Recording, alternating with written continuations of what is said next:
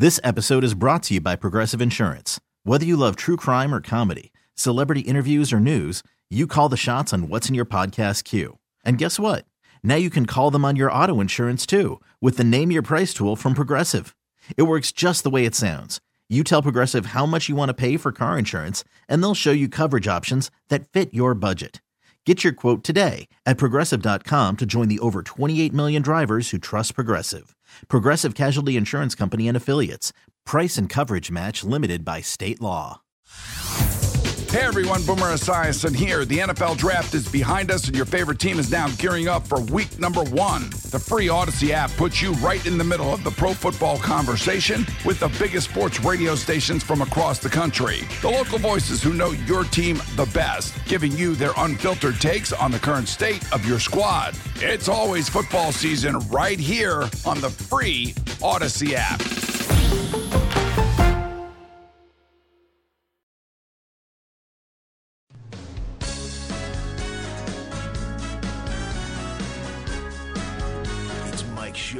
And the Bulldog. Uh-oh. Guess what day it is? Guess what day it is? Huh? Anybody? Monday, Tuesday, hump day is halfway. It's Mike Shope. Mike. What day is it, Mike? And the Bulldog. Hey, guess what day it is? Oh, come on. I know you can hear me. It's Mike Shope. And the Bulldog. Guess what today is? It's Hump Day. Woo-hoo! On WGR. Hump Day. Sports Radio 550. All right, indeed. Up and at 'em on a Wednesday. Glad to have you with us here on WGR. I am the Bulldog. Mike Shope continues to enjoy some time off. And this Wednesday brings us Sal Capaccio co-hosting the show today, which I'm excited about. A chance to kind of really stretch out with Sal and assess this Bills offseason that's really just starting here. Free agency is still a little ways off, but we just heard Zach talking about the combine. Sal's going to be at that, and that probably will be the next opportunity. Certainly it's only a week away to hear from any of the Bills brass here. Brandon Bean and Sean McDermott, the GM and head coach, usually speak at that event. So Sal will be there to cover that and other things as well. Sal, good afternoon. How are you today? Doing great, Bulldog. Hopefully you're doing well. I think it's been a little while since we've been together. It's happened. Maybe a month ago, a couple months ago, maybe. Can't remember exactly when, but more infrequent these days. Yep. Now that I'm on normally 10 to 12. Right. But it's always fun for me. It's always good, and I always look forward to these visits with you. If we can spend some time and kind of not just have our normal football segment, if you will. You know what I mean? Right. Good deal. Yeah, for sure. Exactly. Other stuff too, but certainly football will be the focus. It is a hockey night here. We've got Sabres pregame a few hours down the line here with Paul Hamilton, and we'll get you ready for the Sabres and the Canadiens tonight. But I love that the Combine is coming up. We've got Joe Marino from the Draft Network coming up with us at 4 o'clock today. Excited about that. Touch base with him. I know he's somewhat been a regular on the morning show, but his visits with us on the afternoon show have been somewhat infrequent because of that.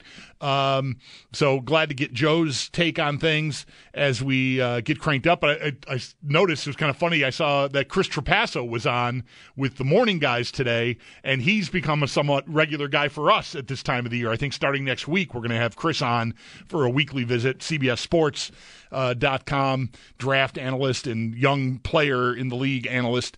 So we switched draft analysts for the shows today, I guess, as it turned out. I really wanted with you today. Wait, I think this is more of some sort of like you want to fight with Jeremy. That's what it is. You guys want to fight about guests, take each other away. Like, no, Joe is ours. Chris, this is what this is all about. You're upset. You guys, you're fighting, and this is what you do when you want to claim. This is like claiming your territory, essentially. This is like a passive-aggressive move, you think, by us booking Joe Marino? Yeah, I'm not sure that he's still doing a regular thing on Wednesdays. I think he is. I hope he is, because he's excellent. But yeah, no, you're right. I'm protecting Trapasso. I'm putting barbed wire around Trapasso. We let you in this morning, but just beware. He's ours. Don't be messing with it. So anyway, I know when we spoke on Monday, I had texted you ahead of time. that I wanted to get into the Bills' own free agents. I mean, we're still a couple of weeks away from free agency and the new league year and all that. And between now and then, I'm pretty sure there'll be a lot done here. So the Bills have got at least some money to re-sign guys of their own and go out into the market, however modest that will be for them.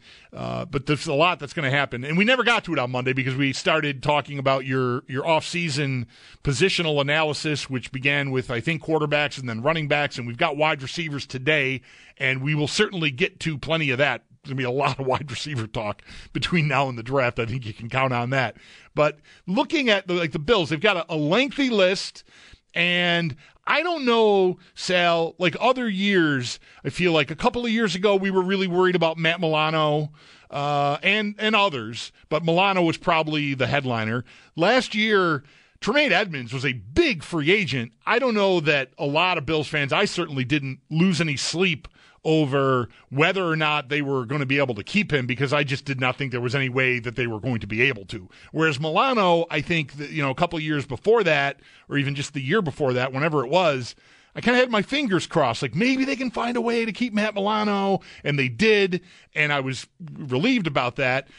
Edmonds was not that stressful. I recognize he was an important player for them, but I just thought market-wise there was no way, so that it didn't feel that stressful last year. This year, there's not a Tremaine Edmonds on the list of guys, but there's a lot of important guys here, rotational players on the defensive line, maybe headlined, in my opinion, by Taquan Jones and A.J. Epinesa.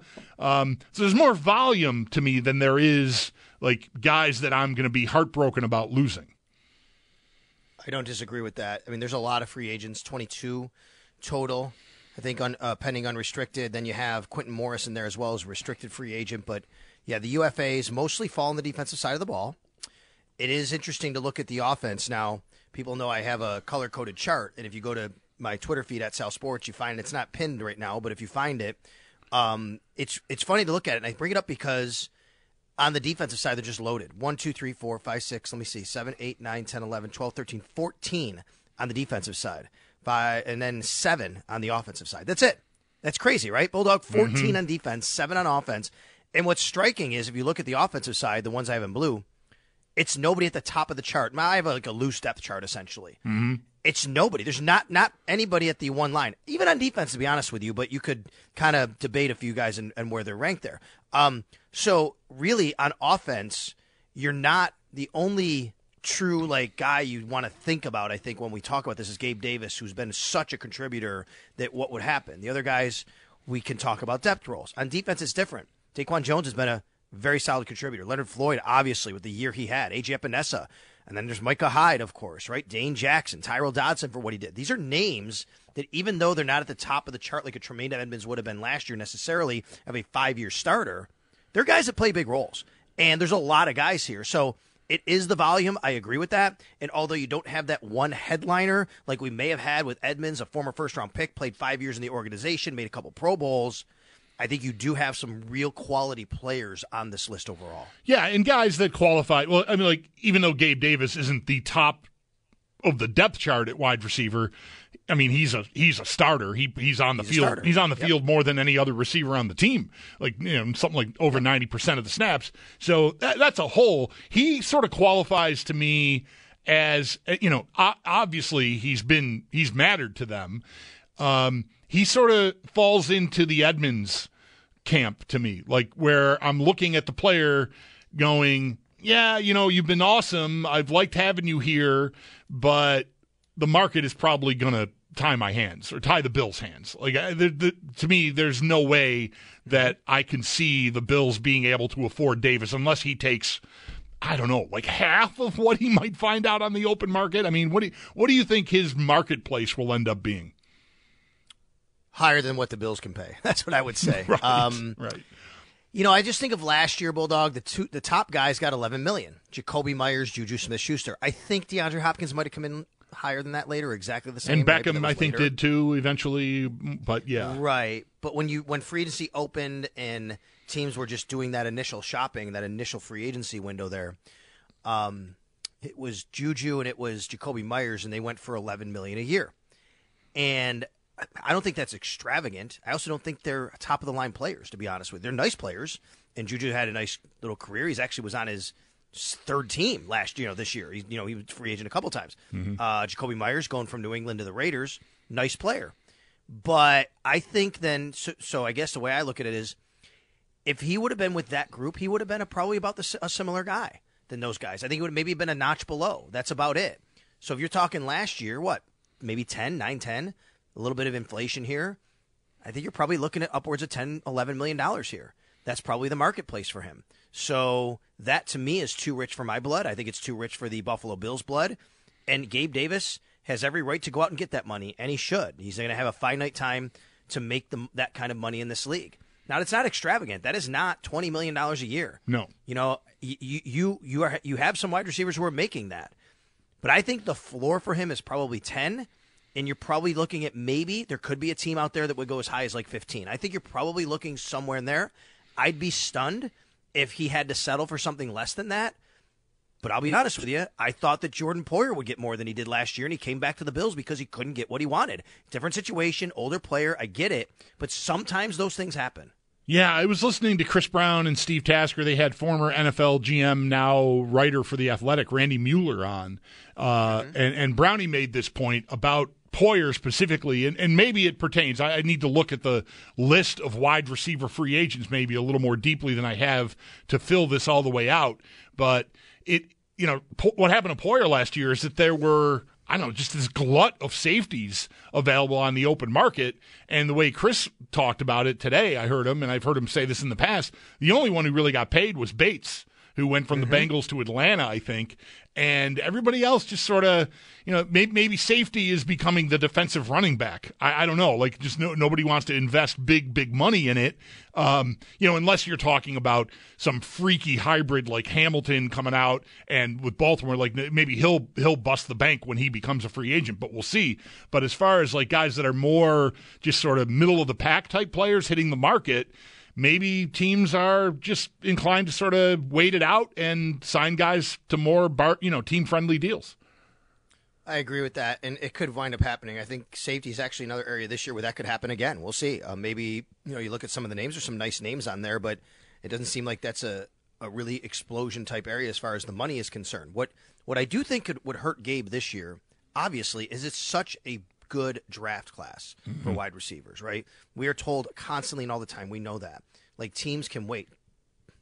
Excuse me. They don't have to go out and sign a Gabe Davis, even if you think of a Mike Evans, a T. Higgins. Yes, those are nice guys. But what if a team feels, you know what? We can get a guy in a rookie contract that we feel really good about in the first or second round, and to come in here and do it for so much less of the price for the next 4 years. And I wonder, and now I think Higgins will get his money. Evans will get his money. But that probably impacts guys like Davis more than anyone, right? Guys who are in that next tier, the tier after that, which is, do I really need to spend the money because I have it, or can I just get somebody?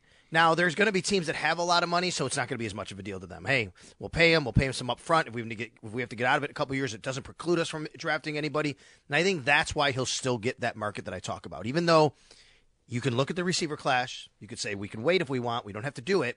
There's always going to be teams that have some money who can figure out, you know what, we can do it. It's okay if it doesn't work out. We have other ways to go about this. It's not going to cripple us as far as the salary cap is concerned. I definitely would fall into the let me draft a guy rather than pay, a player like Gabriel Davis somewhere between $10 and $15 million a year.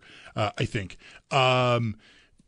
But there is a risk there, and maybe we're gonna mess around and find out in Buffalo, because like I would rather pay a first or second round rookie, whatever that contract is, than even give Gabe Davis under $10 million.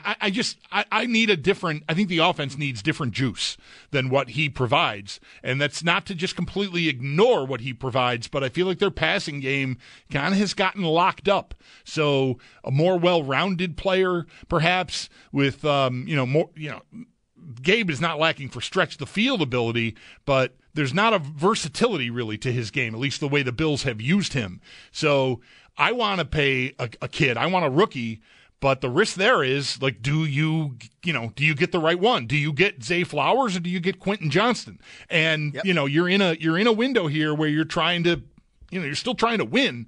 So the stakes are high, and there is some gambling involved there.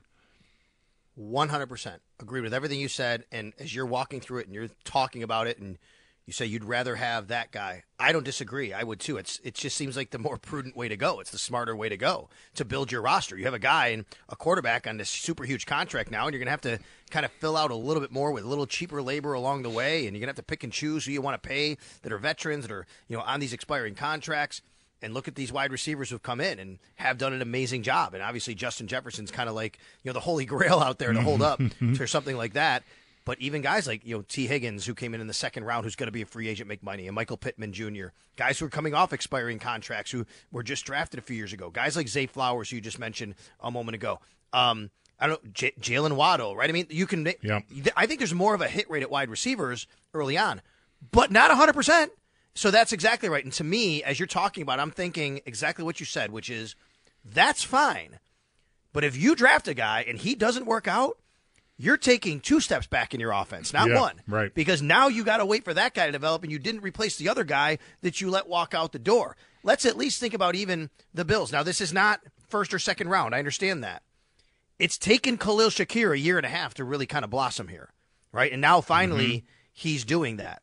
They've also thrown darts at other players that just didn't work out. Isaiah Hodgins being one of them, whatever. There's been a few. And you could say, well, that's Sal because they didn't draft one high. And I totally understand that, and that's probably right. And if they draft one high, then you have a much better chance. But you know what? You could always get, as you said, the Quentin Johnston. I mean, what is Rashad Bateman like a guy that you'd say, yeah, that was a really great – I don't think so. He's nice. He's done some nice things. There's guys in here that just didn't do anything drafted in the first or second round. You better get the right guy, and the Bills and as you say, the window they're in can't afford to not have the right guy if they play it that way. Yeah, 100%. I mean, I had a guy call us yesterday while Nate was in for Mike, who like pointed at the Packers. Like, look at the Packers. Like, they went as far as the Bills did. Okay, fact. And the receiver room was all first or second year guys. Also a fact, irrefutable. And they had a good year. Their offense really sort of grew as the year went on, and those receivers, got better and better, and Jordan Love progressed, and like they looked like all set now. But going into the year, like, yes, they had a young quarterback they were replacing Aaron Rodgers with. I don't know what their expectations were, but, they struck gold. You'd love to have that be your receiver room. Everybody's on rookie contracts, right? And they're productive, and it's working. And this caller's idea was, like, trade what you can, release Diggs, maneuver around, and just give me four rookies. And I'm like, okay, like, you might hit on two of them, you might hit on none of them, and your expectation is to be a Super Bowl contender again, not sort of starting over from square one with a new starting quarterback. I mean, it's a very different situation. Yeah, for sure, and you're right. Like, this kind of found gold, right, for them. I mean, they to be in that position last year was such a, oh my God, look what the Packers have done. They became a darling story because of it. The Bills don't have that luxury. The Bills. We hear their windows closing, not opening, right? The Packers are opening. They can afford to do something like that. That's not the case here in Buffalo. The Bills aren't going to do that. We know that. What I mean is not do that. They're not going to strip it down and start over all over the place. Now, they may have to do that at wide receiver a little bit. There is some room here. But I think what they're going to do is try to find some guys who can come in at cheaper contracts who they feel just haven't had the right situation or environment to thrive. And then I think that they'll probably draft higher than normal than they have at wide receiver. So through free agency, that's going to be, again, and I know people are going to say, come on, did try that last year. I get it. Deonte Harty, Trent Sherfield, it doesn't have to be them because, they're on the team, or at least Trent Sherfield's going to be a free agent. Deonte Harty is. But that was the thought, right? Get guys in here who, let's see what we can do. Let's see if we can get them. Then you take a flyer on a Justin Shorter, but that's a fifth-round draft pick. But here's a clue. They signed K.J. Hamler as soon as the season was over to a future reserve deal. I'm not telling you K.J. Hamler is even going to make this team. He may be cut when it comes time for training camp. I have no idea. But that signaled to me right away, Bulldog, They are targeting and looking for something to change that room, right. And they're going to try to turn over every rock they can, knowing that they don't have much money to do it. Yeah, I will not. It'll be I'll be a hard sell on getting optimistic about Hamler, at least between now and August. Right. Okay, but I appreciate the effort. Like, the methodology is, it's scratch and dent. Sale is what it is, and that's where you have to live, I think, not exclusively, but it makes sense to shop there if you're in the cap situation that the Bills are in, because what's the upside there? If K.J. Hamler at all resembles the guy that he was when he showed up in the NFL, and now he's healthy and can stay healthy, then you just bought really low and really smart. And if it busts, if he gets, hurt again, just can't stay on the field, or has lost it completely, I mean, really, what did you lose? Nothing. A roster spot is all he's taking up. So I like that kind of idea a lot. And I'm all for, if this team finds its way to releasing Deonte Harty and not re-signing Sherfield, you want to try two different versions of that again? I'm here for that too. But I think the key is, along with that, they have to get their hands on someone who eventually they think can be their number one receiver. And that guy probably has to come from the draft. I mean, I don't think you're finding that in the discount aisle. Agreed with that, but I think part of this too is, it's funny you say number one receiver. That's what they say they still feel about Stephon Diggs. And there's a question about that, right?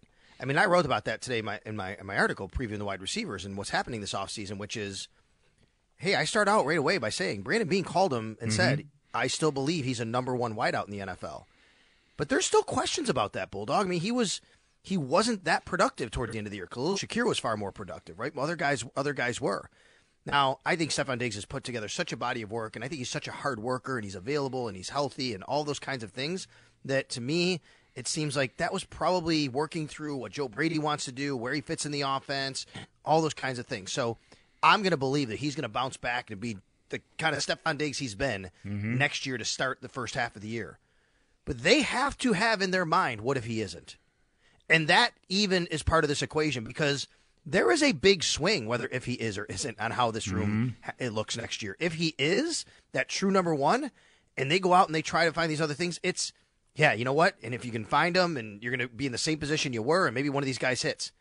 If he's not, then you're pretty much completely void, and you're relying on one of those rookies, right, guys you find on the scrap heap, to actually take over the number one role. Right. And that is a really tough ask. Right. When I talk about the guy they draft being capable of being a number one, I'm not necessarily – it's with in mind that Diggs is holding down that role at least for the 24 season, if not beyond. But, we'll see.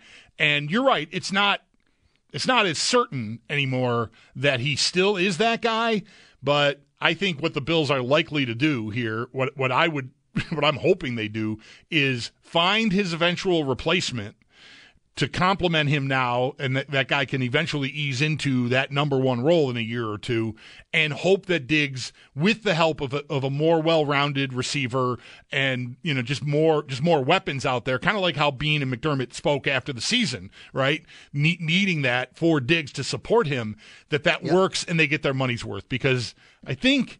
Like, I know teams can do whatever they have an appetite to do financially as far as releasing players and eating dead money and all this stuff.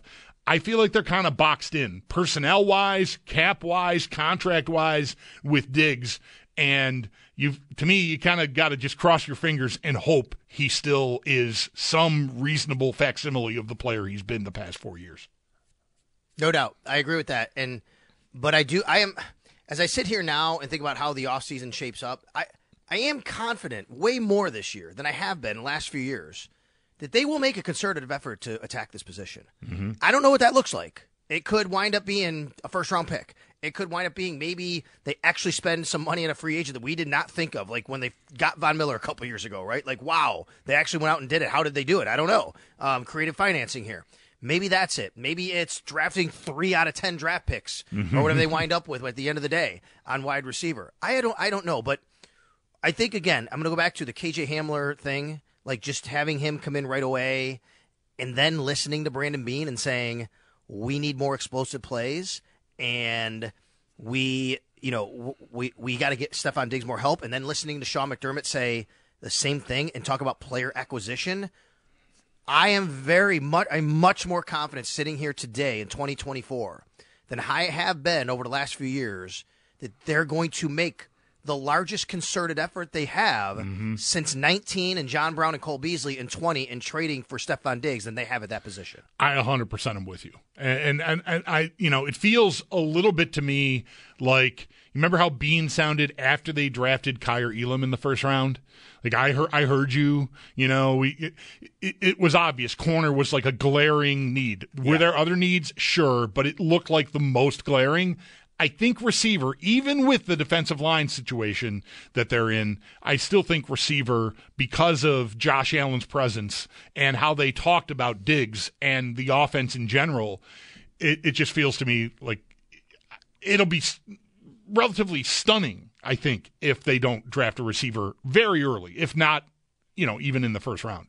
A lot to get through. I wanted to start prioritizing their free agents, and we ended up just talking about receivers, which is fine. It's a part of this conversation, a big part of the offseason. Sal's got a lot of information up at WGR550.com. These positional breakdowns that we're talking about with receiver, they're also there on quarterback and running back already, and his offseason tracker is there. If you're ever wondering, like, who is on this list of all these free agents, because we don't make a habit of just running them all down, but it's a lengthy list. When we get back, I'll get into with Sal like who to prioritize of their own.